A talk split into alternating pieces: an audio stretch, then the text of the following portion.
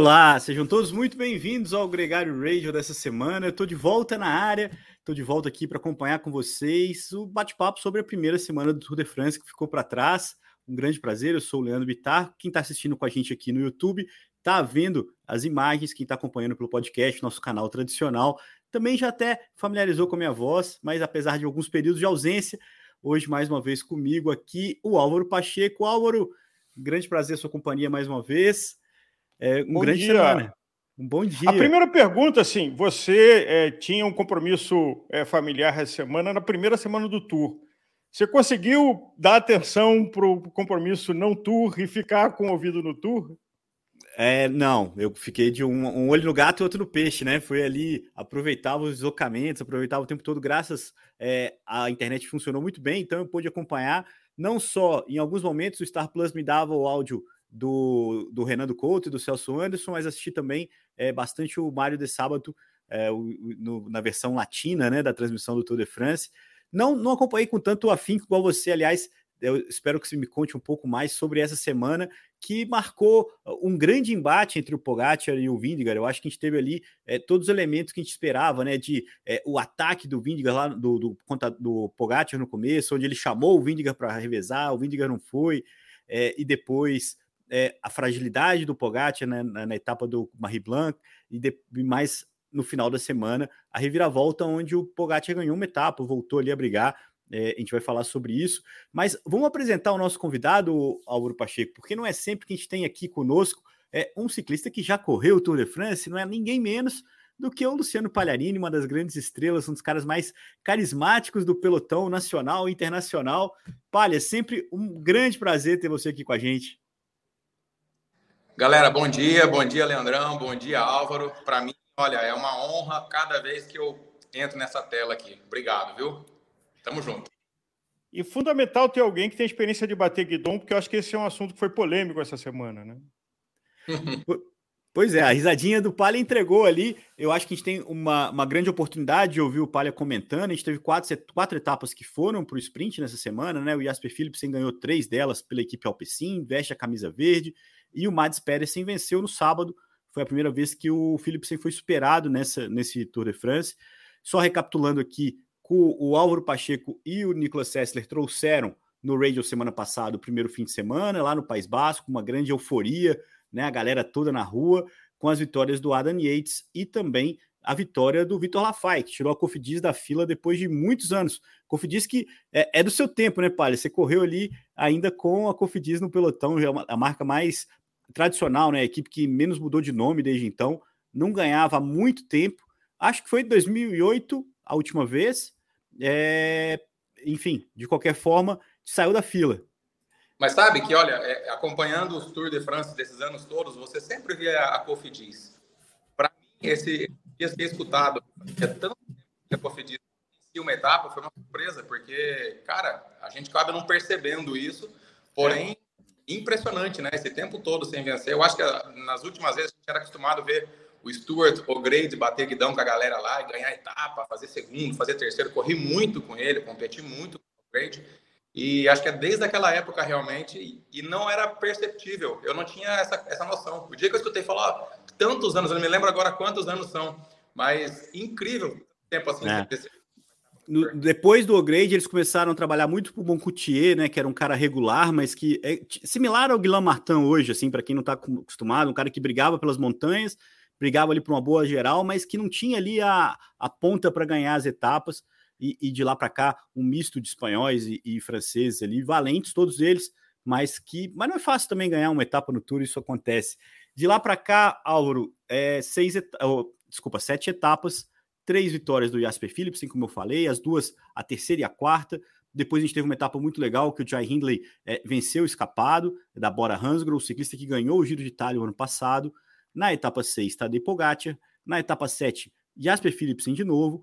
Depois, no fim de semana, o Mads Pedersen, o ex-campeão campeão mundial, venceu a etapa dele, entregou para a Lidl Trek uma primeira vitória. E ontem, no domingo, no Puy de Dôme, a vitória ficou com o canadense Michael Woods. Álvaro, me conta a sua impressão inicial dessa primeira semana do Tour de France, porque eu acho que a gente teve ali é, de tudo um pouco, né?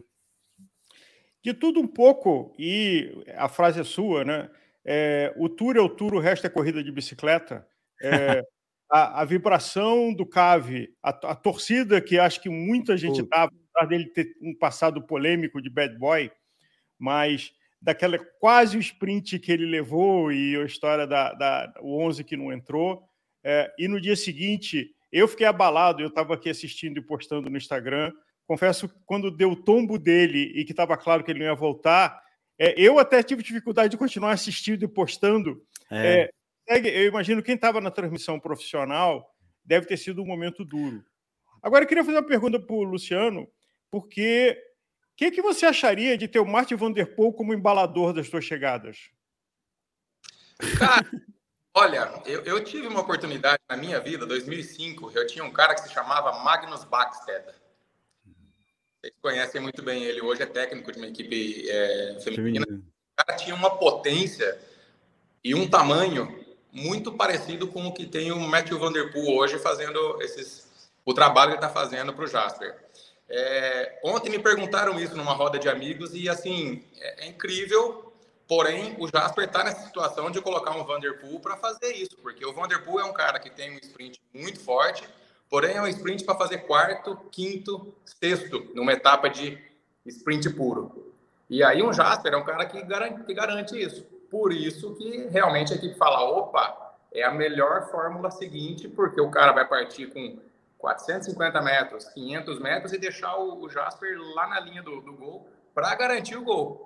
Porque, de repente, se o Vanderpool inventa de fazer um sprint como esse para vencer, difícil, porque o Cavendish está ali, porque o Caleb Wynn está ali, ele vai levar um furo no final, a molecada vai passar em cima dele. Então, assim, é uma energia gigante, um cara é, de luxo fazendo isso para o Jasper, Porém, cara, é, é, realmente o que precisa ser feito, porque senão seria um cara com a camisa da, da Alpecin brigando para fazer quarto, quinto no sprint verdade desses aqui. Agora, um Vanderpool, um Vanderpool da vida, se faz um sprint é, anteontem, é, que vende, venceu o Pedersen, era um cara para de repente bater guidão com o Pedersen, porque era um sprint um pouquinho mais duro, o Jasper mostrou que Morreu. também não garantiu dele, porque era um sprint um pouquinho mais empenhativo, vinha, vinha mais judiado, mais judiado, aí os sprinters meio que puxam para trás. Tanto é que se o Vanderpool fizesse para ele aquele sprint ali, numa dessa ele ganhava do Pedersen. É isso. O sprint de verdade, no sprint puro, que tá o pelotão com 150 caras atrás a 80 por hora, são os, os, os verdadeiros sprintistas que fazem a, a, cena acontecer. E o Vanderpool, nesse caso, colocar à disposição do Pedersen, porque o Pedersen garante. E, e, tem um dado curioso que eu descobri, não confirmei, de que o Vanderpool é sócio da Alpecin. Então, eu acho que isso muda um pouco, porque ele ser um ciclista contratado, ele está pensando só nele. Mas, no caso, ele está falando, bom, para, o, para a equipe, é melhor eu ser embalador do Jasper do que eu é, brigar sozinho. E aí, até o Leandro postou uma coisa de quanto de prêmio cada equipe ganhou, e a Alpecin está na cabeça de quem já ganhou mais prêmio. Então, assim, economicamente, ele não está pensando só com as pernas, ele está pensando com a cabeça. Mas eu queria emendar, Luciano, a polêmica. A dupla sprinta limpo, porque é, é óbvio que todo sprint a gente vê ombrada, cotovelada, é, mas foi bem polêmico, tanto o Vanderpool cavando o caminho, quanto o Jasper fechando porta. É, até onde é, é do jogo? Cara, esse é um jogo, esse é um jogo de gente grande, né? É uma coisa está lidando ali numa etapa depois de cinco horas de, é, muito gasto físico. É, Fala-se de 70 por hora, as coisas passam muito rápido a 70 por hora. Você entra numa curva, a aderência do pneu é mínima. É, então, realmente, cada buraquinho faz a diferença. Cada metro que você adquire antes de um sprint faz a diferença. No caso de, de, de, considerar que eles sejam limpos ou não, eu acredito que eles são limpos sim. Faz parte do jogo os caras entrarem de sola. E aí faz parte de quem está do lado da solada também, porque é isso. Desde que não seja uma sacanagem. Então, assim, eu, eu considero que eles, no ponto que eles estão, os caras estão ganhando, são os favoritos nesse tipo de situação. Então, a etapa veio para o sprint final, são os caras. Putz, é o Jasper e o Vanderpool. Só que eles, por sua vez, é, adquirem uma certa postura de, de, de, até uma certa prepotência de tipo, meu, tem que ganhar na força, porque se não for assim, os caras vão deixar a gente passar. Então, às vezes, acontecem certas situações. Eu não vejo coisas descorretas, coisas assim. Feitas, Desleais, né? Desleais. Faz parte. Os caras têm que buscar na força o negócio. Se não for na força, você vai perder meio metro, porque os caras vão te passar na força. Então é isso. Às vezes se confunde um pouco com mau caráter a, a forma do cara buscar espaço fazendo força e, e, brigando por centímetros valiosos. Não vejo nada de descorreto na parte deles. Assim, isso é uma coisa realmente desleal e criminosa, assim, sabe? Mas, o Palha, é, indo nesse assunto, você tem uh, alguns momentos onde, por exemplo, o ciclista que está do seu lado está um pouco mais lento, você precisa ultrapassar, e ali você usa o seu ombro, você usa o seu braço para abrir um espaço e passar aquela pessoa que, é, teoricamente, não está ali tão competitiva como você. Né? Você não está fechando alguém que vai te ultrapassar, você está você tá buscando é, um posicionamento de alguém que você se sente mais forte. Isso a gente viu com o Mathieu Van Der Poel, por exemplo, é, numa, numa das embaladas que ele fez. E você tem situações, como a do Jasper Philipsen com o Bini Girmay, onde ele também ele foi pegar a roda do Mark Cavendish, é, a roda estava ali meio perdida, o Bini não estava fechado na roda do Cavendish, estava um pouquinho para trás, e ele foi lá e se posicionou, ele entrou na frente ali, ele, ele fechou o Bini Girmay. É, ele tem que fazer isso, se você for tivesse no lugar dele, você ia fazer a mesma coisa, ou isso ele deveria ter tentado manter a linha reta e não e não buscar essa posição do Eu ponto de vista ético?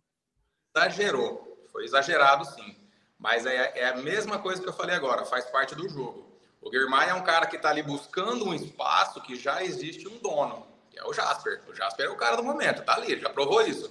Então é isso. Nessa hora da disputa existe quase uma, uma, uma prepotência que, que acaba causando os nossos olhos, assim. Mas o cara foi lá e ganhou, bicho. Pá, tô aqui. E o outro não foi, não teve é, ousadia para chegar ao ponto de falar, não, aqui você não entra, meu. E nessa aqui você não entra, entra, não entra, o cara entrou. Faz parte. E aí, assim, realmente, às vezes é feio ver uma coisa dessas, mas é um momento de, de tão pouco tempo para se pensar. E se você fica desencaixado, aquele vento que bate no teu peito, que você perdeu dois por hora, te tirou da posição de tentar brigar pela, pela vitória. Então, assim, às vezes é isso. É, a gente confunde um pouco pensando na, na, no mau caráter. Não, sinceramente, eu nem conheço o caráter do Jasper. É, não, eu entendi isso. Você, você tenta, você coloca ali e, se for o caso, você vai ser relegado. Mas você, te, você tem que buscar aquela posição, né? Desde que não seja é, é, tão exagerado no, no, no é. na, na, na, porrada, né? Eu tenho que estar tá aqui. O que, que ele está fazendo aqui? Eu vou tentar entrar, bicho. Mas assim, é parte do Guirmay também, numa dessa, dá outra cotovelada e ficar ali. E aí ganha quem, quem colocar a roda na frente e entrar no lugar, porque daí o lugar é aquele. É isso. E, Luciano, é, muitas vezes é, é fácil ser é, juiz de arquibancada, é, porque grande parte de nós não, não disputou prova de sprint para valer competitivo. assim, eu, adolescente, fazia umas brincadeiras, nunca fui um sprint, mas admirava quem era sprinter, porque eu via que o cara enxergava uma brecha e passava por onde eu não imaginava que existia. Então tem uma decisão de milissegundo, quem está ali na pressão do momento, com todo mundo balançando, é fácil olhar aquela câmera de cima e falar: oh, esse cara aqui fez errado, assim. Mas quem está metido ali dentro, é... e aí divide com a gente o que é a sensação de estar tá ali a milissegundo, tudo balançando a 70 por hora. Eu quero ouvir, mas quero também só acrescentar que o que a gente está comentando aqui é assim desde sempre, né? A gente lembra dos tombos do Abdul Japarov, tem, tem cenas homéricas desde sempre que a disputa no sprint ela tem essa, essa rivalidade, o, o famoso bater guidão, né? É, é, a expressão já, já diz tudo. Mas é, conta um pouco disso aí que o Alvo perguntou, que eu acho que essa é a pergunta. Olha, o sprint é uma coisa é, muito violenta a gente tem, é isso, a câmera de cima do helicóptero, o sofá de casa, o controle remoto na mão. Aí a gente sai pedalar com dois, três amigos. Você chega numa placa antes do amigo e fala, nossa, sprintei. Ali dentro é uma coisa que a gente tem noção do que, que acontece. Os últimos 25 quilômetros de prova, você pode morrer ou você pode largar a etapa seguinte, porque realmente a gente arrisca tudo. Eu tenho situações assim que eu me lembro, às vezes, de alguns momentos que me dá medo hoje pensar, porque quando você está naquele ponto ali, tudo está se movendo muito rápido. É uma massa de pessoas de 70, 80, 90 quilos se movendo a 70 por hora. É um trem. É uau! E os movimentos internos do pelotão são lentos, porque O cara que está aqui na minha frente, ele está se movendo a, a, a 60 e eu estou a 58. Então, esses dois por hora de diferença, é tudo muito lento dentro do pelotão. Porém, está passando o trecho passando muito rápido fora. Então, são dois mundos, aquele mundo interno e o que tem fora. Uma erradinha que você dá, você vai voar pelo menos uns 20 metros antes de bater no chão e se machucar, e vai, vai ralar e vai, vai se machucar. É, e esse lance de bater guidão, relar, fechar, é o que o, o Leandro acabou de falar, isso sempre existiu. Isso já foi até pior. Acho que hoje já melhorou muito por conta das câmeras, por conta das éticas que entraram no, no esporte e por conta das punições que foram dadas. Mas, assim, é, falar disso para mim é, é, me fazer reviver realmente umas situações. Uma vez, não sei se eu já contei uma vez para o Leandro, talvez. Uma vez eu fui assistir uma prova de diletante na Itália, que era molecada até 23 anos. E eu fiquei na linha de chegada com a minha esposa no meio-fio para ver essa linha de chegada. Eu fiquei 200 metros da chegada para trás. Aí o pelotão vindo para a chegada falou: ah, pessoal, o molecada tá vindo ali, o molecada tá vindo ali. Cara, quando o pelotão passou e a gente estava parado aqui, e eles passaram na nossa frente, eu falei, putz grila. Velocidade. E depois que o pelotão passou, coisa assim de 10 segundos, passou todo mundo, tinha 200 moleques competindo. Passou folha voando atrás, papel, os negócios voando atrás do pelotão, assim, por conta do vácuo que isso puxava. Eu fiquei assustado. E aí eu comecei a, a, a perceber que quando a gente está no pelotão é uma visão e quando a gente está fora é outra. E a de dentro do pelotão, é, é, é ela acaba sendo confortável para o cara que está acostumado a fazer isso. Me assustou ver de fora o tanto da violência, o tanto daquela massa passando e, a, e o poder que tem aquilo ali tudo. É incrível. Então, assim, o, o sprint é algo muito é, violento, feito por pessoas extremamente fortes, numa velocidade muito alta, com pouco tempo para se pensar e reagir. E aí, cara, a gente vê certas coisas que às vezes o cara não teve tempo de pensar, mas fez. Já era. Algumas fechadas, algumas cotoveladas, é para adquirir espaço, para pegar espaço. E faz parte. Ô, Luciano, e essa regra da mudança de linha? Porque hoje eles tentam é, orientar né, a análise, né? Com o fato do ciclista ter que manter a linha que ele sprintou. E, e é. E a minha. Eu sempre, eu sempre mantive uma ideia de que é, é muito difícil essa linha para quem está é, chacoalhando a bicicleta a 70 km por hora. Né? Tirando o, o Walt Van Aert, que é o cara que sprinta em linha reta com a maior elegância que eu já vi, é, os outros vão, vão sacudir, vão balançar para um pouco para um lado, pender para o outro, pelo tamanho do esforço. É, como é que você analisa essa, essa regra que, que pede para o ciclista, se ele for para um lado, ele mantém, se ele for pro, não, não voltar para o outro lado?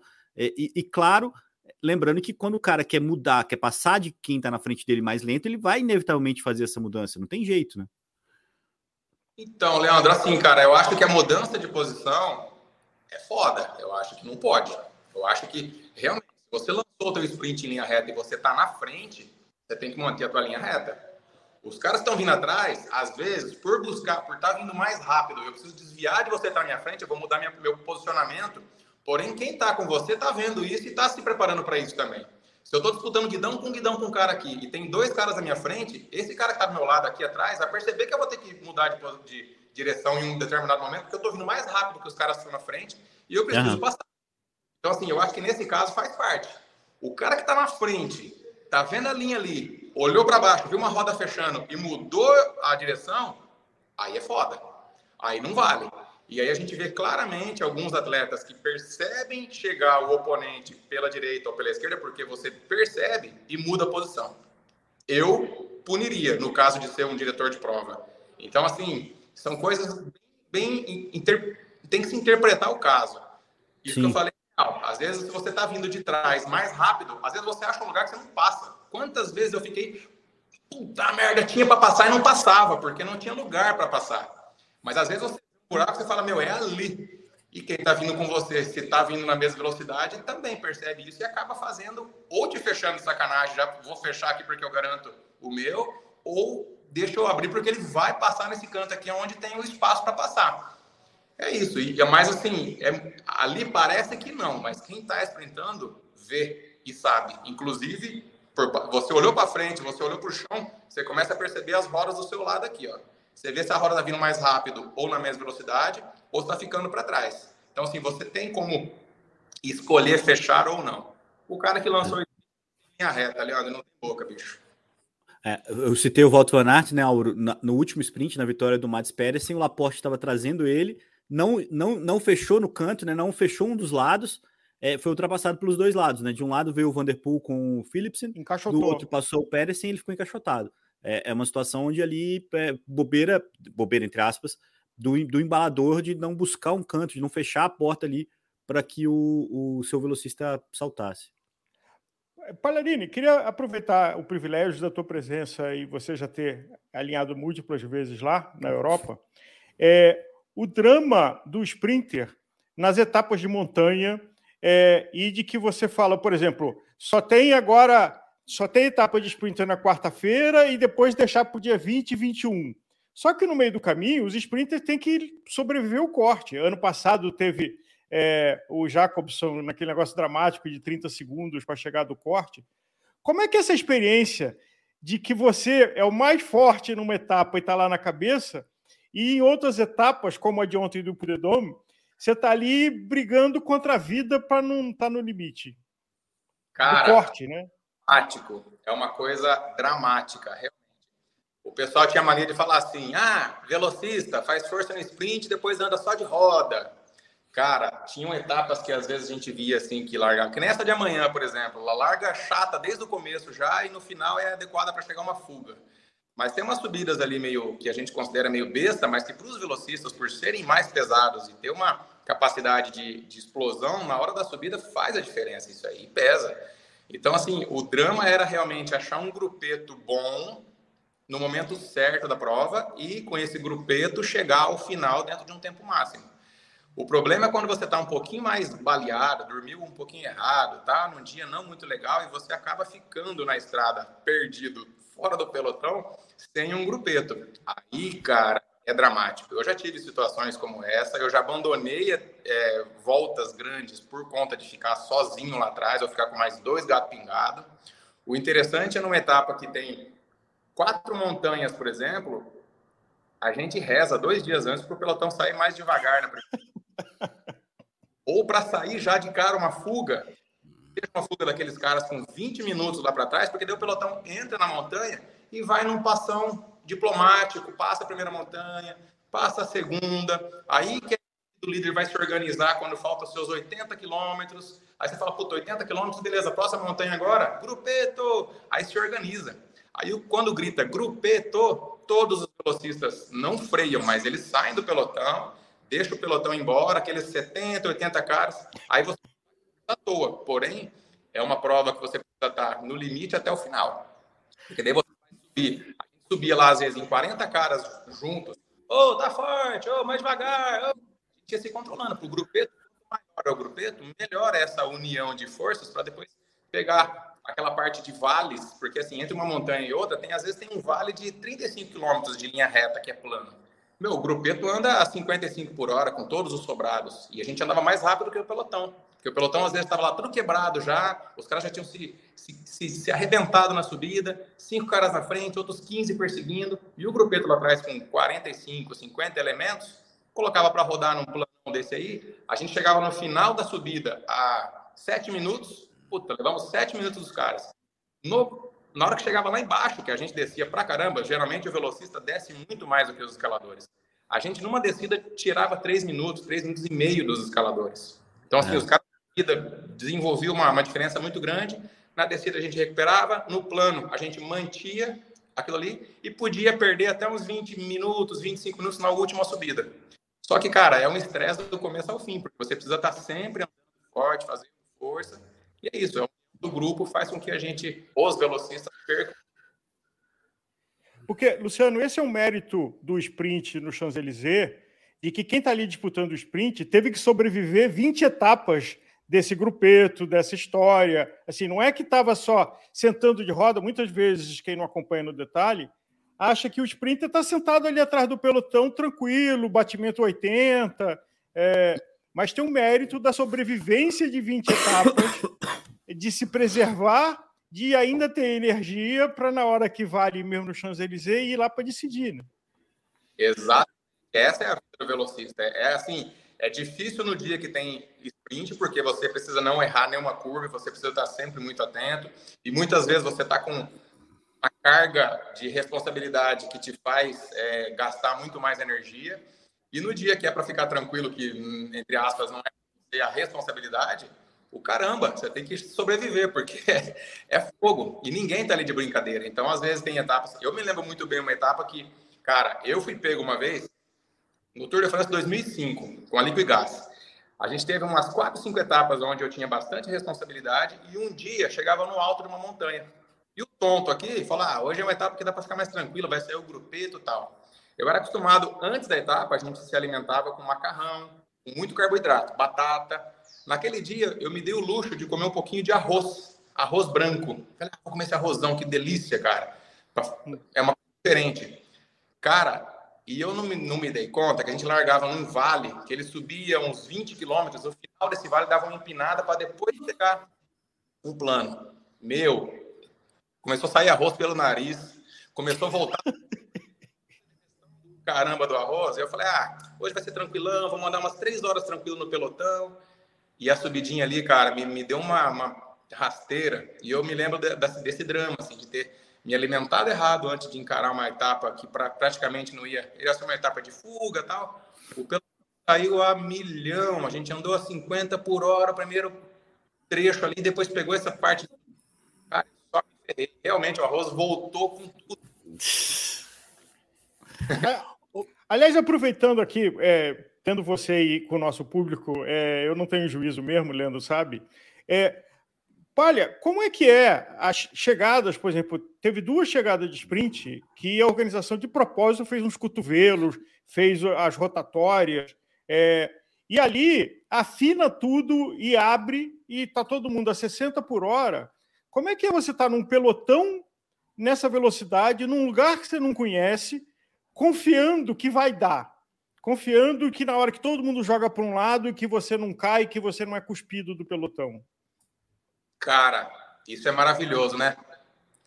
É uma coisa assim que é só o ciclismo que tem isso. Eu vejo nos outros esportes, Fórmula 1, moto velocidade, os caras vão lá, conhecem a pista, entram no limite, sabem aonde vai sair a curva, joga o, o joelho no chão porque sabe que está tudo certo, conhece o asfalto, não tem nenhum buraco, é, não tem nenhuma grade fora do lugar.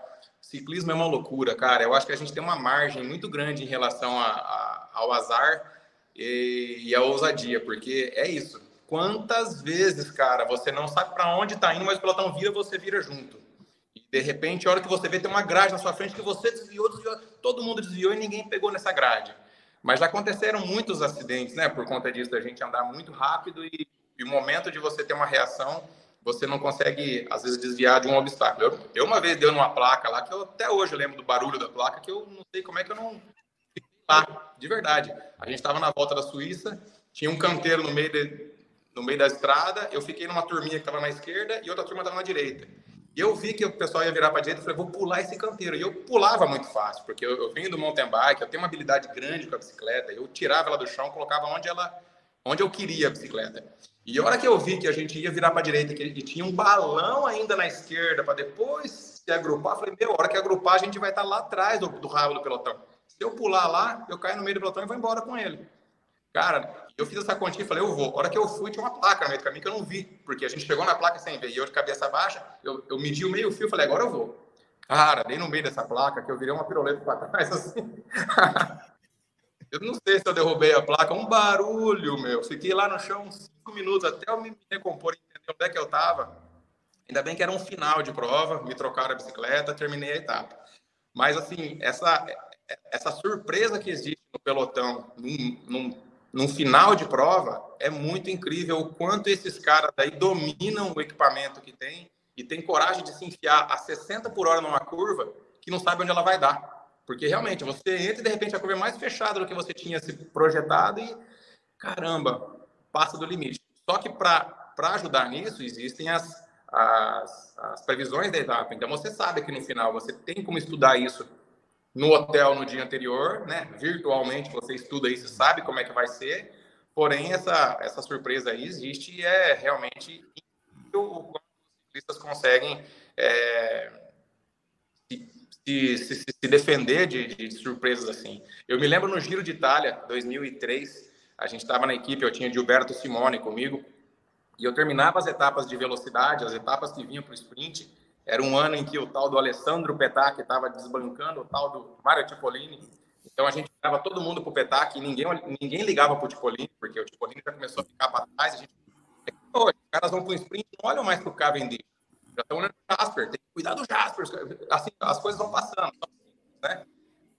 Eu me lembro de terminar as etapas com buracos aqui, ó, nesse lugar, nesse lugar, nesse lugar. Três furos na mão, assim, toda etapa. Eu falava, mas caramba, da onde que é esse buraco? E eu entendi que esses buracos, a hora que a gente entrava na curva, todo mundo um em cima do outro, a minha luva batia no pneu da bike do meu adversário, rodando aqui na minha frente.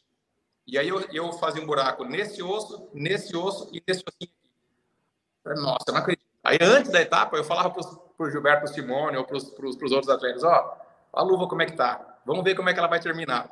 Depois os caras não acreditavam. Palharini, macei, mato, porco, cane, mato, hum. porco de... Mas, e todo mundo, cara, bater a roda da frente, a roda da frente do cara ali, ó, fazendo a curva a 80 por hora, 70 por hora. E nunca ia, porque a gente estava pronto para isso. É incrível, cara. Eu vejo hoje, dos. O, o, é engraçado isso, né, Palha? Porque a, os ciclistas vão é, ganhando. É, dizem muitas vezes que o velocista, quando ele é pai, né, quando os filhos nascem, ele começa a ficar um pouco mais reticente, na, né, começa a ficar um, ele, ele deixa de ser o grande sprinter, sprinter que ele era, porque ele passa a ter medo do, do, do, que pode acontecer, né? Acho que isso é uma, é uma cena que, que é comum. Agora, aqui as pessoas estão participando com a gente, o Igor está perguntando da quantidade de macarrão que você comia. É, eu acho que é importante dizer que os horários de prova, eles eram um pouco mais folgados, era mais, largava 11 da manhã, larga, né, no, na Europa. Então você consegue comer macarrão de uma forma é um pouco mais razoável do que as provas que largavam aqui no Brasil sete da manhã. Devia ser mais difícil para você, né? É, por exemplo, volta de São Paulo, que largava sete da manhã, como é que você comia para uma prova? Mas se você tiver aí uma ilustração da quantidade de macarrão que você comia para o Igor é, entender aqui, porque é, é, é, realmente curioso, né? A quantidade de comida é, que, um, que um ciclista come, né? Ó, é, a comida é uma coisa que a gente aprende depois e não tem muita regrinha, na verdade, né? Acho que cada um é dono do seu próprio apetite e sabe o que vai fazer bem e o que vai fazer mal. Esse ponto de você estar tá numa, numa num desse, é, você já tem noção do que você pode fazer ou não. Vai comer arroz antes da etapa que tem subida no começo, que vai, vai dar errado. Mas assim, Igor, é, é isso que o Leandro falou. As etapas, um Tour de France, por exemplo, larga a etapa que larga mais cedo o Tour de France, na minha época, era tipo 10 para meio-dia, meio-dia. E as etapas se decorrem dali para frente, chegando 4 da tarde, 4 e meia. Se for uma etapa muito longa, de muita montanha, larga um pouquinho antes. Então a gente tinha tempo de acordar com calma, 7h40, 7h30, fazer uma primeira, é, um primeiro café da manhã abundante, voltar para o quarto do hotel, ir no banheiro, descarregar tudo isso aí, deixar a energia baixar e às vezes, quando eu estava para sair, para ir para a largada, faltando uma hora e meia, duas, rolava um prato de espaguete para a gente ter aquela energia que pam, entra e, e deixa o Popeye aflorado. É, mas aqui no Brasil, realmente, eu, eu, tive situações de vir fazer a volta de São Paulo, que largava às sete da manhã, uma grande sacanagem ah. até assim para o atleta, né? Eu, eu, eu me senti numa situação, falei, meu, o que, que esses caras estão fazendo? A gente tinha etapa de 190 quilômetros para fazer, tinha que acordar quatro e meia da manhã, porque tinha um ônibus que ia levar para a largada e tinha que comer de qualquer jeito. Então, assim, não existe nem comparação. Não vou nem entrar nesse papo do que é aqui, do que é lá, porque realmente são dois mundos muito diferentes. É, e voltando àquele que você falou, Leandro, do, do, do cara de 30 anos freia mais, eu tive essa situação. Eu me lembro quando eu passei profissional com a Lampre, e essa situação de chegar com a luva toda furada, que na, na, curva final, assim, eu estava em trigésima posição e colocava a bike por dentro de todo mundo, passava por baixo dos caras e saía lá, em, lá na frente em sétimo, assim, de frear no último momento e não derrubar ninguém, não me machucar e tudo certo. Mas de levar uns xingões. Ô, oh, Palharini, Madove vai, ô, oh, velotista, Limatore. E eu lembrava, falava, esses caras são muito chatos, cara, eu tô resolvendo a... o problema que tá mal posicionado, não derrubei ninguém, não fechei ninguém, passei todo mundo e tá tudo certo. E aí eu me lembro de quando eu estava com meus 30 já, que a minha filha já tinha nascido, e eu freando na curva para entrar na curva, um desgramado do moleque passava ainda 15 por hora mais rápido e ia frear lá na frente. Desgraçado do moleque. Você vai arrumar uma encrenca. É, cara, são, são os ciclos que vão mudando e as coisas vão acontecendo, né? Então é isso mesmo. O cara mais velho freia mais e vai perdendo potencial. O cara quer cair mais, né?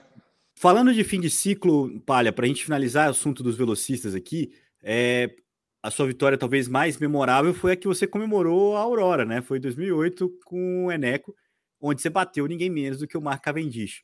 O Álvaro estava falando aqui sobre a, o clima de velório que foi o abandono do Cavendish, e essa sensação eu tive é, fora, né? Eu estava viajando, é, no, no, e ali o pessoal começou a cornetar o Nicolas Sessler, né, Álvaro? Porque o Nicolas tinha falado na, na ESPN no dia anterior que o, que o Cavendish não ia sair do tour sem uma vitória e aí no dia seguinte ele caiu.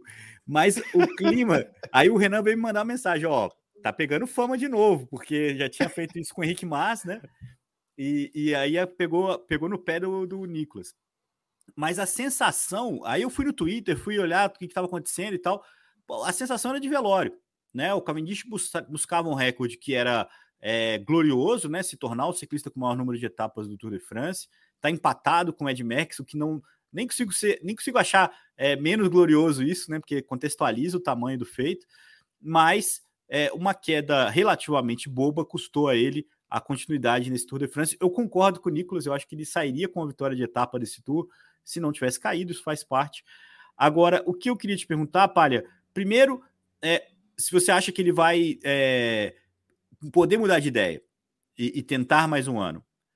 E segundo, qual que é a sensação de ver um cara dessa grandeza parando numa missão que parecia tão grande, aliás, que é tão grande assim, parando de uma maneira tão frustrante? Como é que, como é que você, como um ex-ciclista, como é que você enxerga uma situação como essa, assim, da, da, da de não conseguir é, se manter? Como é que fala? Como é que eu queria dizer isso? Ele não fez tudo que ele podia para buscar essa vitória. Acho que essa vai ser a principal dor que ele vai ter que encarar, né? Ele declarou já que ele abandonou o ciclismo ou ainda não? ele no giro falou que essa ia ser a última temporada dele, né? Então, na, no dia de descanso do giro, ele falou que esse era o último ano, que ele ia correr o giro, ia correr o tour e ia parar. Então, então não foi agora que ele falou isso. Isso eu escutei também, eu só, não, eu só não tinha entendido se ele tinha divulgado alguma coisa ontem ou hoje já assim. Eu acho, eu acho, opinião minha, tá? Que o Cavendish terminou a carreira com esse tombo aí. Eu, é a posição que ele está, o ponto que ele chegou, quem ele é, eu acho que cada vez mais difícil ele buscar essa etapa no Tour. Ele perdeu essa oportunidade o ano passado quando não foi. Eu, eu é. acredito em problemas internos de equipe, um pouco aquela arrogância dele, o jeito que ele é. Os caras deram uma gelada nele, não levaram para o Tour para ele não ter esse gostinho. E a Quick Step é, é isso. O Lefebvre não brinca com ninguém. Ele, quando ele sente esse tipo de coisa, ele já teve aquela vez com o o é, Felipe Gilberto, que também ficou todo com empinado lá, que era o atleta mais combativo do Tour, que ele ia para o Mundial e que não sei o que, que no Tour do ano que vem. E aí, na época de renovação de contrato, ele ficou segurando para depois ver de negociar melhor com a Quick Step. Os caras deram uma gelada nele, não levaram ele para o Tour, porque ele queria fazer o contrato depois do Tour só, em vez de assinar antes.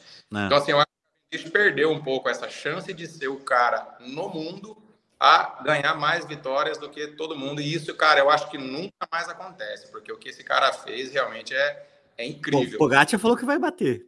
Né? cara que pode bater.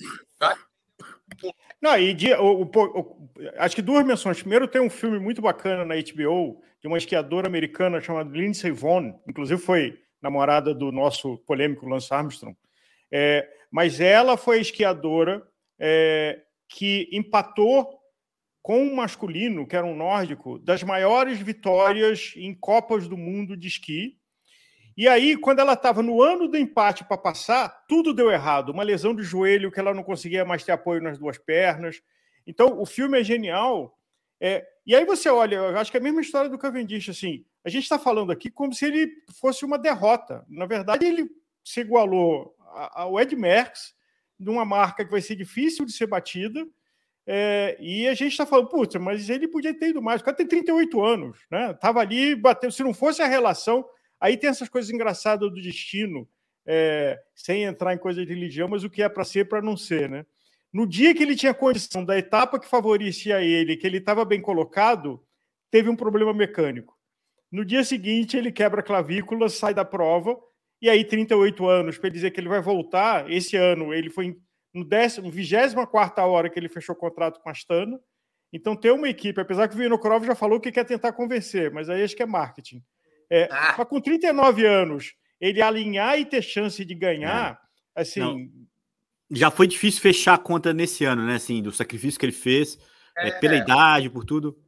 O ano dele era esse que passou, 22, e aquela etapa que chegava em Paris, que o Van Aert deu ali, e ele não acreditou que de repente o Van Aert ia tirar, porque assim, ali foi, ali foi uma, desculpa a palavra, uma cagada, porque ele estava na posição certa, ele acreditou que o não era isso que ia tentar vencer, que ele de repente ia abrir o Cavendish ia ele ficou meio bobo e o cara deu até o final, chegou e ganhou. Inclusive, o Ed Merckx, depois da etapa, foi lá e abraçou o Van Aert. Falou, meu, muito obrigado. foi o ano que ele ganhou quatro etapas, né? E ele poderia ter ganhado a quinta. O Van Aert tinha ganhado uma etapa de montanha, o contra-relógio e ganhou a, a é. chegada em Paris. Ali, ali o trem da Quick-Step, de fato, deu uma bobeada ali, né? O, o, o ele imaginou assim, o Van Aert tá aí disputando montanha contra relógio, ele não vai hoje, até lá ele não chega, daqui a pouco vai abrir para mim. Esse daqui a pouco passou, porque a 70 por hora as coisas passam rápido. A hora que ele viu, não dava mais tempo de reação e o Van Aert foi lá e ganhou. Até o Van Aert acreditou que ninguém passou ele. Ficou naquela tipo, caramba, meu, e o cara chegou ali atrás. Ali era a chance da vida do Cavendish. Depois, é. construções tentando buscar aquilo que ele não conseguiu. E agora, cara, sinceramente, eu com os meus 45 anos aqui, vendo o carro 8, acredito que o cara não vai ter motivação pessoal, família, todo o sacrifício que requer para fazer isso acontecer. Cara, não é simples. Ele tá é. com os filhos já, o cara já tá milionário. Então, assim, já levou uns rolos esse ano que não era para levar mais, levou aquele tombaço no giro, levou esses tombaço agora também no, no tour. Isso agride o pessoal do cara, a autoestima, a vontade do cara fazer sacrifício Isso. Olha, cara, eu acredito pessoalmente, Palharini, que o Cavendish vai dar um tchau pra galera aí e vai ficar empatado com o Ed Merckx. Fecha a conta. Palharini, você aqui no radio, tem, é, o Leandro tá me odiando e depois vai me dar umas pancadas quando sair do ar, de sair Não. do roteiro. Mas é, esses tombaços que os sprinters tomam, assim, são tombaços mesmo e que você fica empenado, o corpo já está cansado, você fica empenado. Como é que é? Assim, não sei se você viveu isso, deve, é, é inevitável da profissão do sprinter, mas você empena o corpo todo, tem que dar uma ajeitada, dar um jeito de dormir, o que der, e no dia seguinte alinha e vamos embora. Ah, agora cara, eu já caí de tudo quanto é jeito, né, cara? Eu acho que todo mundo que está ali já caiu de todos todas as formas possíveis, porque todo mundo tem história de estar tá em cima da bicicleta desde os 14 anos de idade, e com certeza já caíram sprintando, já caíram passando reto numa curva, já caíram quando um guidão quebrou, quando uma corrente escapou, quando entrou mais forte, a bike escorregou, perdeu a aderência e saiu à frente ou saiu à traseira. É, cair num sprint, cara, é uma coisa chata. Uma vez eu caí na semana Cop Barta ali na Itália, a gente estava vindo com esse sprint grande, cara, e de repente eu não sei o que aconteceu, me atravessaram um guidão dentro da roda ali, assim, que caíram no.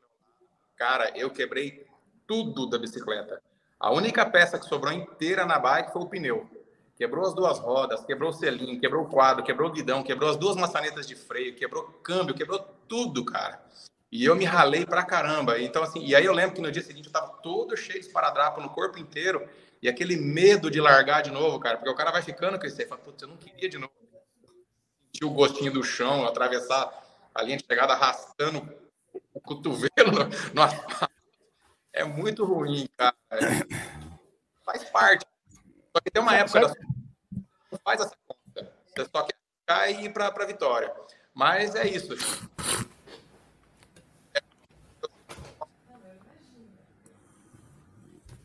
Eu já tive na minha vida amadora, é, no final da adolescência, uma competição num pelotão de que teve uma navalhada, que eu estava na cabeça do pelotão por uma circunstância, não porque eu estava sprintando, e eu fui para o chão e o pelotão inteiro passou em cima de mim. É uma situação que eu nunca vou esquecer. É, todo mundo pulando em volta e passando. É uma prova amadora de, de caça-foice, né? Mas, assim, que é, eu imagino. Isso devia estar a 30 por hora. Eu imagino isso está acontecendo a 60 por hora. 70 por hora com gente de 80 quilos. Eu estava ali com gente de 50, 60 do meu lado. É, é, eu tenho um enorme respeito. Agora, Leandro, vamos aqui voltar para a pauta. Hoje vai ser um radio, um radio bônus, que tem muita coisa para falar ainda. Não, mas é um grandíssimo convidado e que tem que ser muito bem explorado, né? É, a galera está aqui com a gente ao vivo no YouTube. Um grande prazer todo mundo aqui com a gente nessa conversa. E, e claro, depois esse programa fica completo no seu play de podcast favorito. Palha, vou, sem querer entregar a data do seu de expedição do seu CPF, você já ganhou a 9 de julho, né, cara? Isso foi lá em 98. É, é... Como... Você lembra do circuito na época? Você lembra como é que foi essa vitória? Você era um garoto. Sim, a 9 de julho eu disputei algumas. É... Foi ali que eu aprendi a ter prazer em ver é, a bicicleta andar. Uma vez eu não ainda competia de ciclismo, era de mountain bike, e a equipe de Londrina foi para 9 de julho, eu fui lá assistir que ainda era no Ibirapuera. Achei maravilhoso aquilo, cara. A equipe da Calói lá se preparando, as outras equipes que existiam na época, todo mundo lá se aquecendo, aquele sprint fantástico. Aí, meu, falei, meu, que coisa legal isso aqui. No ano seguinte eu competi, ganhou o Fábio Veloso, eu cheguei ali oitavo, nono, falei, nossa, os caras sprintaram na minha frente, que legal, cara. E aí depois a gente teve algumas, ela mudou bastante de lugares, ela foi ser competida em Santos uma época, que daí ganhou o nosso eterno batateiro. A gente fez primeiro, segundo, terceiro, quarto e quinto equipe da Calói. O batateiro chegou escapado, depois a gente chegou todo mundo enfileirando ali. E aí eu tive a honra de, de, de ganhar em Campo de Marte. A gente, eu acho que foi uma época muito bonita do ciclismo brasileiro. A gente tinha a volta do anel de integração aqui no Paraná. É, a gente tinha acabado de voltar da volta do Chile, volta do Uruguai, eu tinha vencido algumas provas importantes, ganhei uma etapa na volta do Chile, batendo o Marcel Busto, da Festina, que era o velocista dos velocistas na época, um grandíssimo Sim. profissional. Fomos para o Uruguai, eu venci três etapas, ganhei a camisa de, de metas volantes, batendo as Américas inteiras, aí, velocistas grandes, e tinha 18 anos. E aí viemos para a volta do, do estado do Paraná, do Anel de Integração, ganhei quatro etapas, malha, tudo, foi muito legal. E aí a gente correu 9 de julho, o anel de integração terminava tipo numa numa sexta e a 9 de julho foi no domingo, uma coisa assim, ou foi na outra semana, coisa de uma semana só de diferença. Cara, era só escolher onde que a bike ia passar, porque forma física tava assim voando, voando, era incrível. Oito anos cheio de energia. E aí foi no campo de Martin, um ritmo alucinante, foi coisa assim de 46, 45 de média, prova 47, não me lembro muito e viemos para esse sprint final, e eu me lembro no sprint final, acho que o segundo foi um venezuelano, o terceiro um, um, um argentino, era uma época que tinha um, nível muito alto. Não que agora não tenha, tá, gente? Mas eu lembro Sim. que naquela época... Era uma prova de fato internacional, né? É, era, e foi muito legal. E aí a gente chegou sprintando, eu ganhei esse sprint, eu me lembro de estar com o braço erguido, assim, comemorando, e a gente chegou no sprint, pegando um pessoal que estava sobrado na frente. E com o braço erguido, desviando os caras assim. Os caras andando a 40 por hora, a gente vinha a 75 atrás, assim. Caramba! Tem uma, uma, uma lembrança muito grande, um, um respeito muito grande, uma honra muito grande ter o meu nome escrito nessa, nessa prova é uma pena que não que as outras provas também não estejam seguindo aí como é. é então a notícia é essa né? Porque a gente teve depois de alguns anos de ausência a 9 de julho é, eu lembro que é, eles tentaram os anos recentes né 2016 17 18 colocaram ela é, passando pelo centro de São Paulo passando aqui pela região inclusive onde eu moro perto do Parque Vila Lobos eu ia lá assistir e tudo mais. Esse ano eles conseguiram fazer a prova na marginal. É, muita gente contestou porque foi uma prova num circuito que tem sido usado né, para outros eventos de bicicleta, para corrida de rua e tal, e foi o que se permitiu fazer, mas o importante é que a prova aconteceu. Ganhou um, um gringo, mas um gringo brasileiro, né? Ganhou o Francisco Chamorro, tetracampeão da 9 de julho. É um cara mais do que carismático, acho que rivaliza contigo, Palha. Ia ser legal ver vocês dois competindo no sprint, mas os dois também são muito simpáticos. É, o Tchau ganhou ali, quarto título dele. No feminino também registra-se a vitória da Alice Mello, da equipe é, Penks, é, uma menina também ótima velocista, ganhou é, com, muita, com muito mérito, colocou o nome, como você mesmo falou, né? É, na hora que você olha pro, pro, pro álbum de ouro da 9 de julho, que é uma prova é. importante, para quem não sabe a história, a 9 de julho e a São Silvestre nasceram mais ou menos no mesmo contexto é, pela Casper Libero, né, que tem inclusive os direitos da prova hoje, a fundação, é, e que lembrava um jornal que lembrava as ideias da ASO. Né? O, que, o que fez o Tour de France, a Maratona de Paris, era o que se reproduziu com esses eventos. A São Silvestre é o que é, né? A prova de corrida de rua no final do ano, que é uma grande festa. E a 9 de julho, pelas limitações de circuito, de tudo isso, foi murchando um pouco com o tempo, é, mas foi, foi realizado esse ano. Acho que aqui fica o registro dos campeões na elite, né? É claro, tem uma série de outros participantes. Ô, Leandro, qual foi o percurso esse ano? Então, foi na Marginal, na Marginal é, Pinheiros. Então, foi um, um, circuito de virar cone, inclusive, assim, que, que, que coloca coisa né, no, no, nível não ideal. Além de tudo, choveu aqui em São Paulo. Aliás, hoje também choveu um pouquinho, é, tornou tudo ainda um pouco mais é, complicado mas não foi dos mais empolgantes. Né? A gente já teve é, outras edições, já foi no autódromo. É uma questão de sobrevivência, né? A gente tem que entender que não é fácil fazer uma prova de bicicleta é, no Brasil, em São Paulo também não é, mas é uma pena pela grandiosidade do evento, é, é. esse circuito. Tenho, é, eu tenho conversado, às vezes, com alguns amigos italianos, gente que tinha filhos que competiam, gente que cuidava de, de equipes de vivaio, que seria é, um viveiro de atletas novos, assim, de molecadinha de 7, 8 anos e aí vai embora. Diz que lá também as, as provas estão perdendo muito espaço por conta dos trânsitos, por conta das liberações das companhias que, é. que, que, que, cuidam do tráfego e tudo mais. E aqui acho que não é diferente. Até pior aqui porque não existe a tradição que existe lá. Mas se lá já está assim, aqui também é cada vez mais difícil, né? É uma é. pena. É Agora, pena. É, só é, é, da menção do 9 de julho, acho que voltar aqui só rápido no Tour de France é, palpites para o mano a mano é, Vingegaard é, Podjakar, porque eu acho que quem piscar morre, né? Uh, diferente de outros embates que a gente viu em vários anos, os dois estão muito um em cima do outro. Assim, é, piscou, morreu, ficou para trás. É... Então, você, Paulinho. É, o ano passado a gente viu isso acontecer. O Pogacar é todo eufórico e muito é, consciência, consciente da superioridade de potência dele, é, exagerou um pouquinho e pagou cara a conta. Esse ano, eu estou vendo que a gente teve uma, uma, uma, breve situação onde o Vingegaard foi lá e já meteu um minuto e pouco no, no, no, no Pogacar. Parecia que ia ser fácil. O Pogacar vem lá ressurgindo das cinzas, onde parecia que estava já enterrado de costa. Agora é só gerenciar. E vem descontando segundos preciosos. Uma interpretação minha é o seguinte: o Pogacar tem feito isso agora contra o Vingegaard em etapas onde a subida ainda não pesou tanto nas pernas. E eu vejo que o Pogacar é um cara que tem uma grande forma física, ele é um pouco mais pesado e ele é potente. Tanto é que esses dois últimos ataques dele na pura potência, onde ele surpreendeu o Pogacar, o, o Vingegaard, e segurou essa vantagem até o final, falando quilômetro, um quilômetro e meio de puro esforço. A hora que pesar a terceira semana nas montanhas pesadas lá dos Alpes, começar a pegar lá o Gran Colombier, pegar as, as grandes montanhas que tem para o final, acho que a gente tem muita história para ver ainda. Eu, eu, ousaria dizer que daí joga a favor do Vingegaard, que é um cara mais leve, menos potente, porém é um cara que mantém aquilo por muito tempo e lá é capaz de fazer essa diferença. Então a gente está prestes a ver aí um Tour de France onde muita coisa pode mudar, porém, não.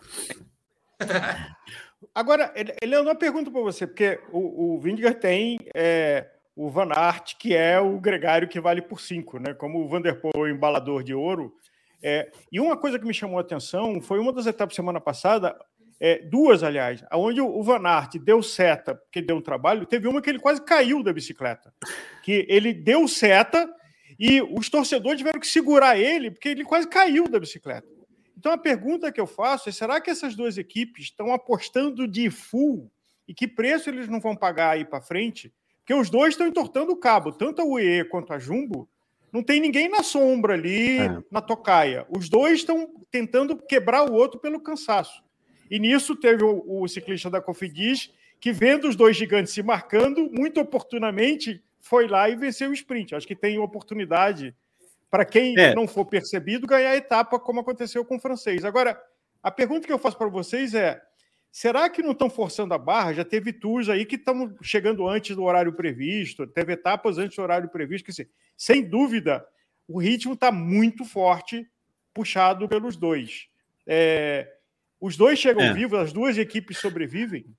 Eu acho que esse é o grande suspense, né, Palha? É o que está tornando a prova tão legal. Eu comecei aqui falando que é o recorde de audiência. Desde 2006, a TV francesa não via tanta gente assistindo uma prova de bicicleta. Então é, é, é muito dessa, desse suspense. De fora, quando eu vi o, o Pogacar tomando mais de um minuto do Vindiger, eu achei que tinha acabado a prova. Eu falei, puta, acabou a prova, é, o, o Pogacar não, não consegue entrar nesse jogo de novo. E não, agora os dois estão separados a 17 segundos depois daquela, daquele é, baque. É, o Pogacar chegou na frente do Vindiger duas etapas, não, não só envergou o Vindiger, né, não quebrou o Vindiger, mas conseguiu recuperar tempo. Eu concordo com Palha é, do quanto que o Vindiger parece ser um cara com maior endurance, consegue ter é, é, mais casca do que o Pogacar e o Pogacar tem se mostrado mais explosivo. Então, a, a, essa, essa é a grande graça. A gente falou disso muito aqui pré-prova e também no ano passado. Essa dúvida de qual condição é, um pode ser superior ao outro e o fato dos dois estar jogando no limite é, é, o, é o, grande atrativo da prova. Que, quem sabe o que, vai acontecer está mentindo, porque não dá para saber. Não dá para você falar, ah, não, já está fora o, o Pogacar, já, já levou o Vindiger, ou o contrário. Ó, vendo assim, a gente vendo de fora, é, o Pogacar ele é superior no fato de, de ter essa, essa quebrada da, do ritmo. Assim. Ele pá, dá a pancada e é difícil, a pancada é muito dura. Só que a gente tem uma semana para vir pela frente aí que de repente ele pode dar uma pancada dele e o Vingegaard perder mais uns 10, 12 segundos, mas depois pesar. Tem aqui o Grande Pierre, depois tem Amorzinho depois o Blanc no final. Dias aí nessa semana que vem e os caras vão ter que ter o peso da semana que já passou. Esses ataques vão ficando nas pernas, vai, vai minando o cara. E pode ser que numa situação como essa, qualquer um dos dois pregue no asfalto, como se fosse um martelo pregado no asfalto assim mesmo, vai embora. Mas eu acho que esse é o ponto, Álvaro, só te interrompendo.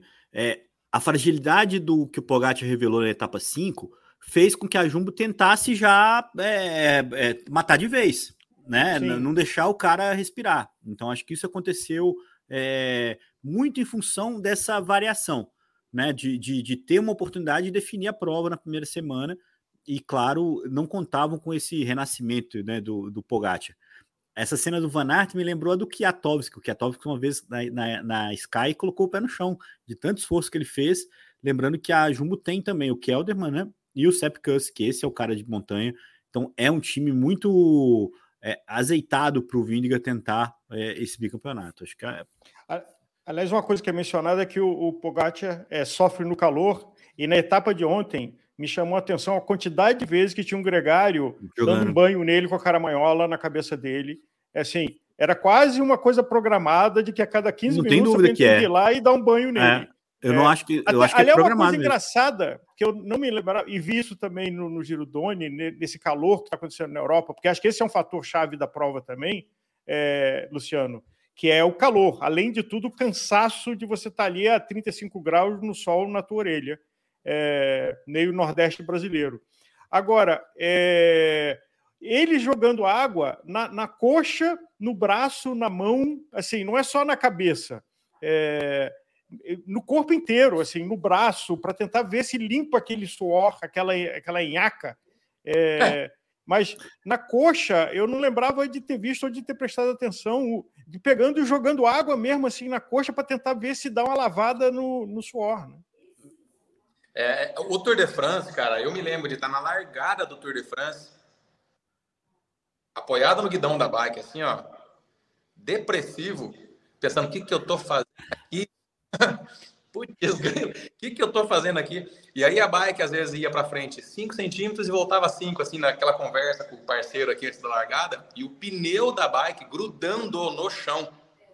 Caramba. Falta derretendo, de fazer assim grudava. Tinha baixo, entre o pneu e o asfalto ficava um adesivo assim grudado, parecia que tinham passado uma cola.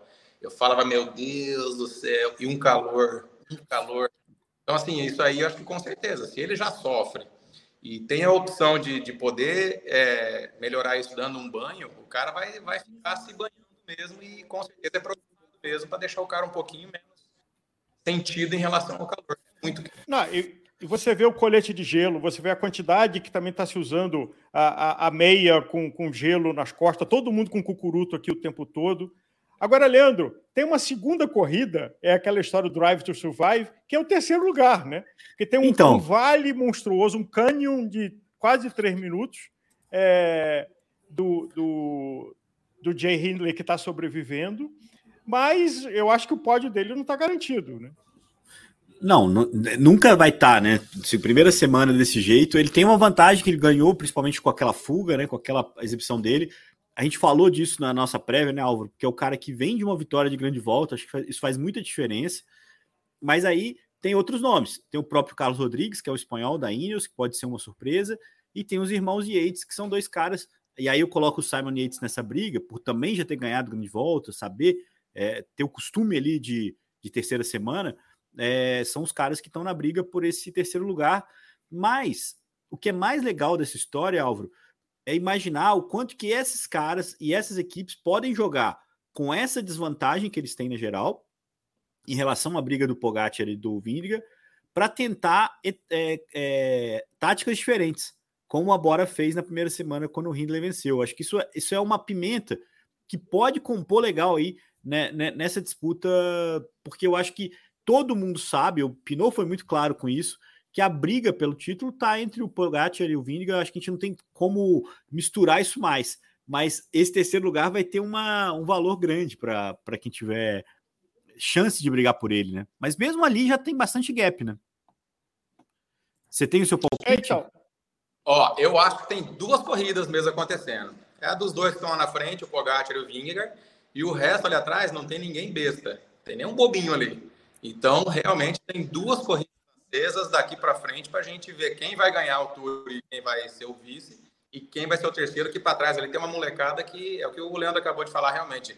Tem gente para caramba ali para pegar esse terceiro degrau do pódio. Não tem nenhum bobinho. E vocês acreditam no Pitcock Contender?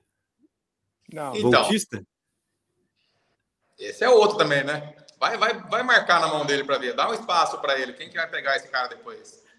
É. Tomara que é, não seja um conservador. É que ele, ele, sobe e desce, mas é, não sei, não, eu não colocaria minha ficha nele. Ele tá aprendendo, né? Ele tá fazendo tipo uma.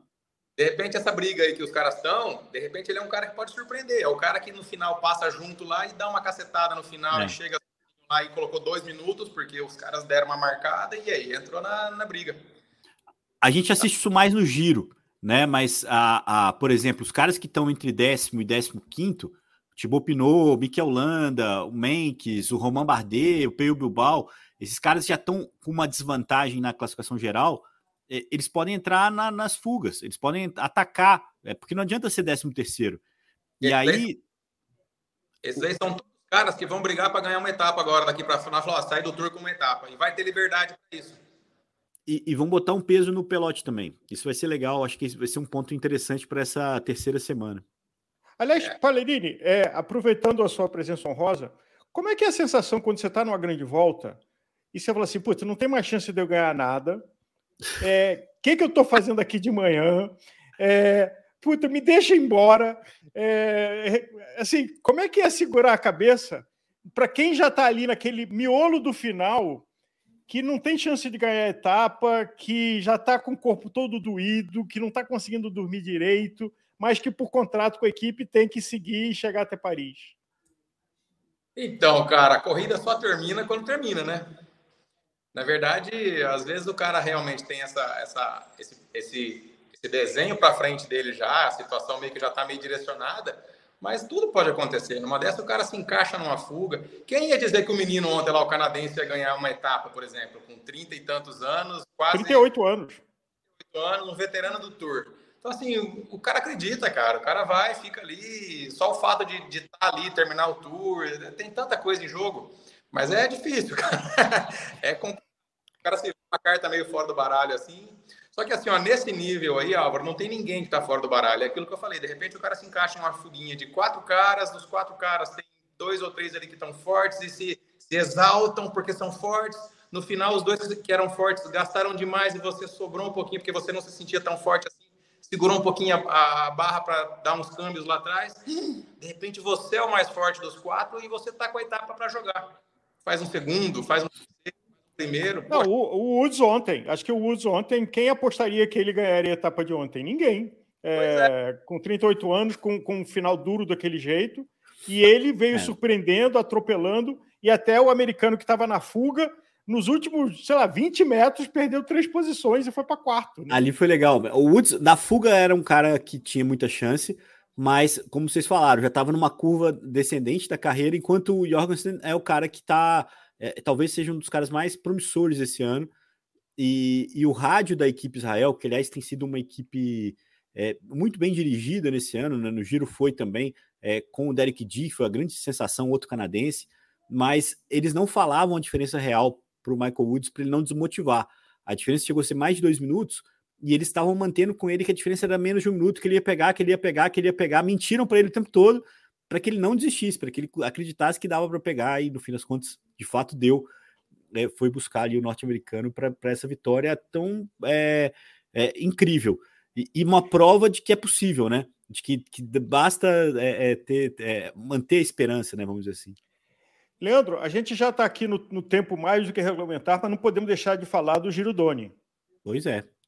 E, e não pode deixar de falar mesmo. Assim, e deixar para o final já é um sacrilégio, né? Mas essa prova foi tão complicada, né, Álvaro? Eles tiveram muitos problemas de organização pré-prova, demoraram para divulgar as etapas, tipo, demoraram tudo, mas entregaram a prova é, interessante. A primeira etapa não aconteceu por causa da chuva. É, a gente teve aí a participação da Tota Magalhães, que vale o registro, que, que vinha fazendo, é, vem fazendo né, uma temporada de grande crescimento, é, sofreu uma queda, já tinha machucado, né, depois de campeã brasileira, né?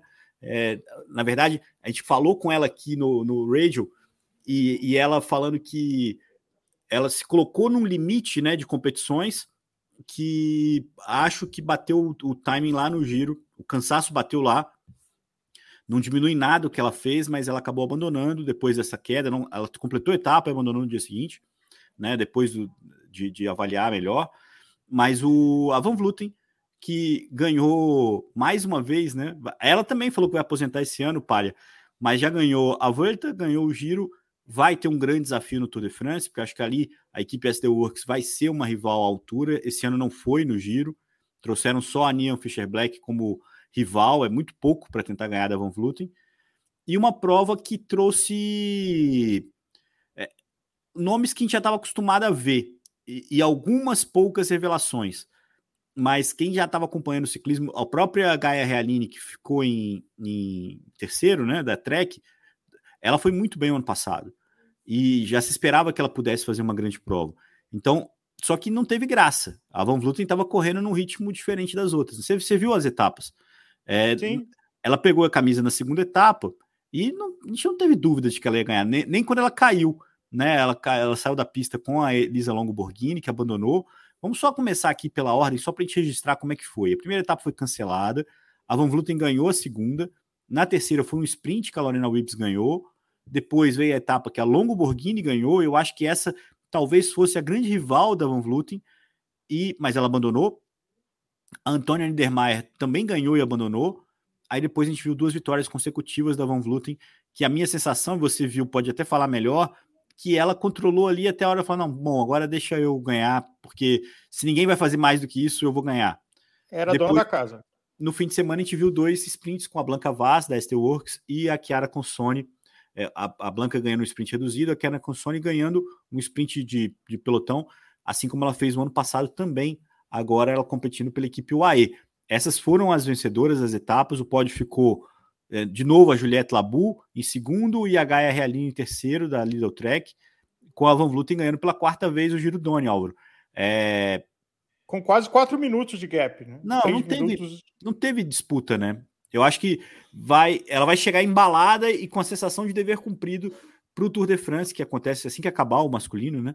Acontece a versão feminina, é, aumenta a rivalidade. A gente lembra aqui que a Demi Vollering é a ciclista em melhor forma esse ano, né? Perdeu a Volta à Espanha é, num vacilo, é, deu mole a etapa que ela parou para fazer xixi. Luciano, você também deve ter passado muito por isso é, foi no momento de vento cruzado, na hora que o pelotão virou a curva, todo mundo foi embora, ela não conseguiu pegar mais.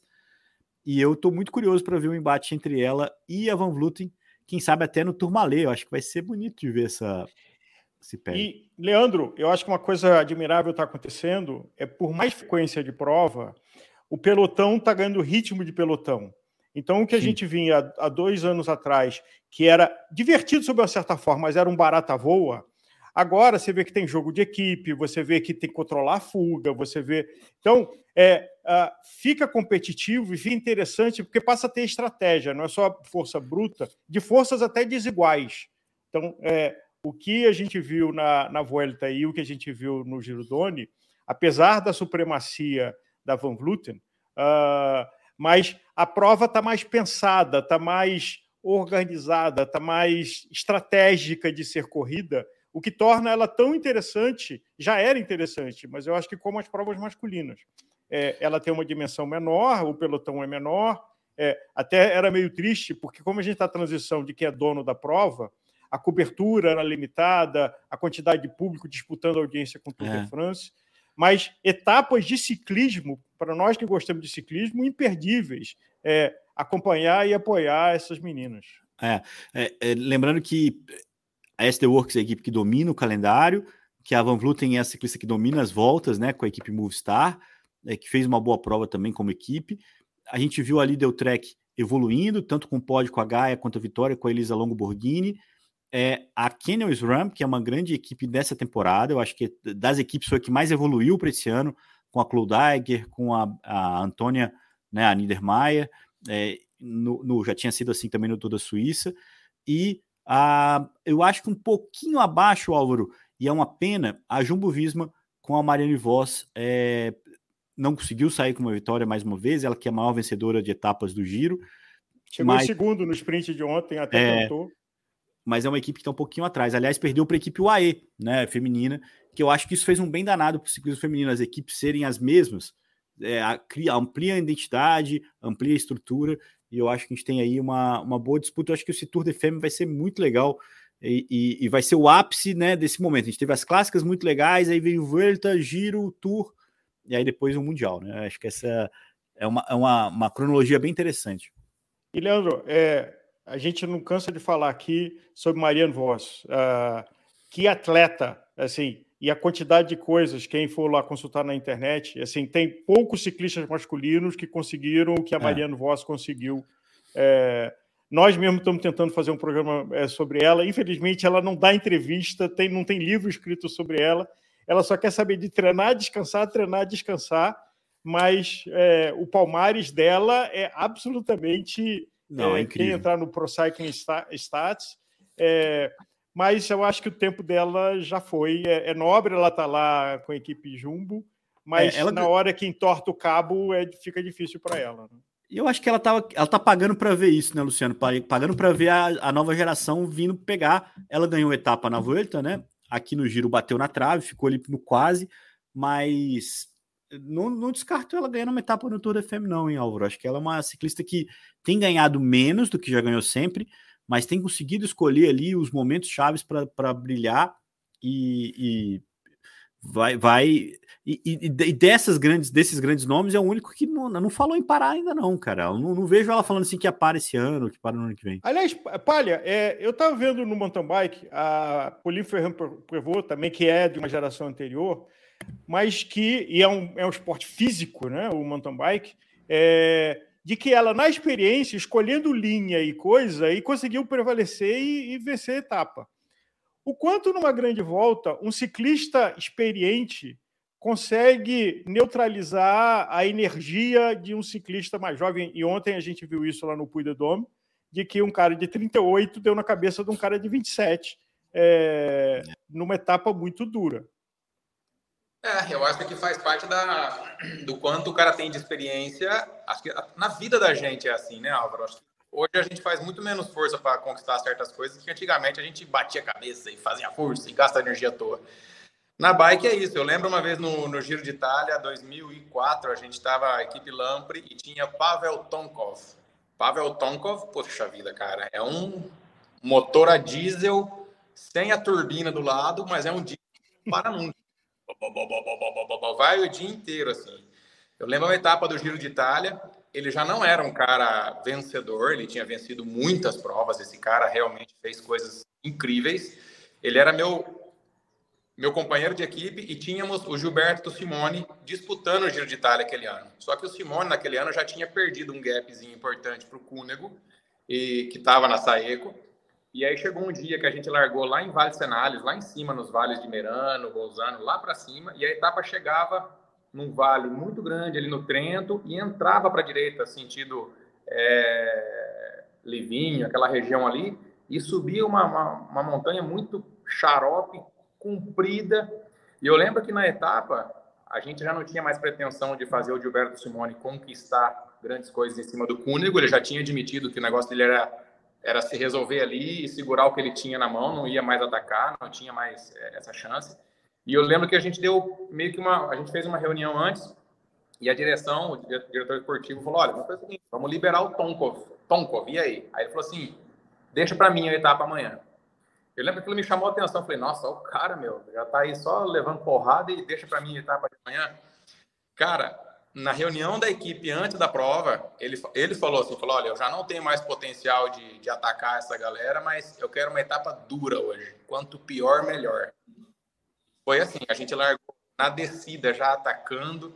A gente fez um estrago no pelotão aquele dia. Foi inclusive nesse dia que eu caí, que eu quebrei o quadro no meio, que tem uma foto minha emblemática, né? que eu tô com duas bikes na mão, assim, ela se dividiu em dois pedaços, traumatismo craniano, dedo, arrebentei. E eu lembro que eu estava na ambulância, chegando no hospital, e eu escutei, ela tá Pavel Tankov. Falei, cara, o cara ganhou a etapa. Então, assim, é isso, a experiência para que a gente estragasse o pelotão de tudo quanto é jeito, atacar largada, porque quanto pior, melhor. E nesses quanto pior, melhor, os jovens vinham atrás da gente e o cara só na, na, na carroça ali e embora. Chegou o um momento em que ele já estava a 50 minutos na geral, já não brigava mais pela geral, então ninguém olhava para o Pavel Tonkov, só que ele sabia que ele tinha ficasse com uma certa situação lá, dava para ele brigar. Cara, o cara foi lá e ganhou a etapa. Então, assim, é isso. De repente, esses mais velhos que estão no pelotão hoje, após, é, para a gente colocar, lidam com a experiência de uma forma que os jovens. E aí, a hora que você vê, tipo, da etapa, importante. É isso. Ô, ô, Álvaro, eu acho que depois que a gente escuta o Pararini falando que ele tá na ambulância todo estrepado, com a bike partida ao meio, e ele atento quem ganhou a etapa para ver se era o companheiro de equipe dele. Eu acho que isso é um, é um, bom, um bom jeito de a gente terminar é, é, esse programa de hoje, porque mostra o tamanho né, da, da, da paixão pelo ciclismo, da paixão pela, pela disputa. A gente falou bastante aqui dos sprints, né, de como que isso é nervoso e tenso, e do quanto que a vontade de ganhar tem que aflorar ali para as coisas acontecerem. É, Palha, agradecer demais, cara. Eu, eu já sabia né, que ia ser uma conversa incrível, sempre é e, e volte sempre. E obrigado, cara. Obrigado pela companhia aqui mais uma vez. Você tem uma torcida para esse Tour de France ou você está aí de só de analista para ver quem vai brigar entre o Vingegaard e o, e o Pogacar? Eu tô, eu tô curioso, mas sem, sem nada pessoal de torcida para nenhum dos dois. Eu quero ver porque é um tour que vai ficar vai ficar uma coisa legal dele aí, com essas duas competições, a do Vingegaard com o Pogacar lá, lá na frente e a molecada que está vindo ali para brigar pelo terceiro, quarto, quinto lugar, que tem, tem muita coisa para a gente ver aí. E tem uma semana duríssima pela frente e o Tour nem começou direito ainda. Que demais, cara. Obrigado, Álvaro. Vive le Tour! Vive le Tour, muito bem. De voltamos em altíssimo estilo por aqui. Obrigado a todo mundo que entrou aqui com a gente, que está inclusive ouvindo a gente agora. Lembrando que esse programa depois vai estar tá, é, no seu play de podcast favorito e também no canal no YouTube comentem, participem, interajam conosco. Podem cornetar o Nicolas Sesser à vontade, até porque ele não veio aqui hoje. Um grande abraço para todo mundo e até a próxima semana, segunda-feira, nove da manhã, a gente está de volta.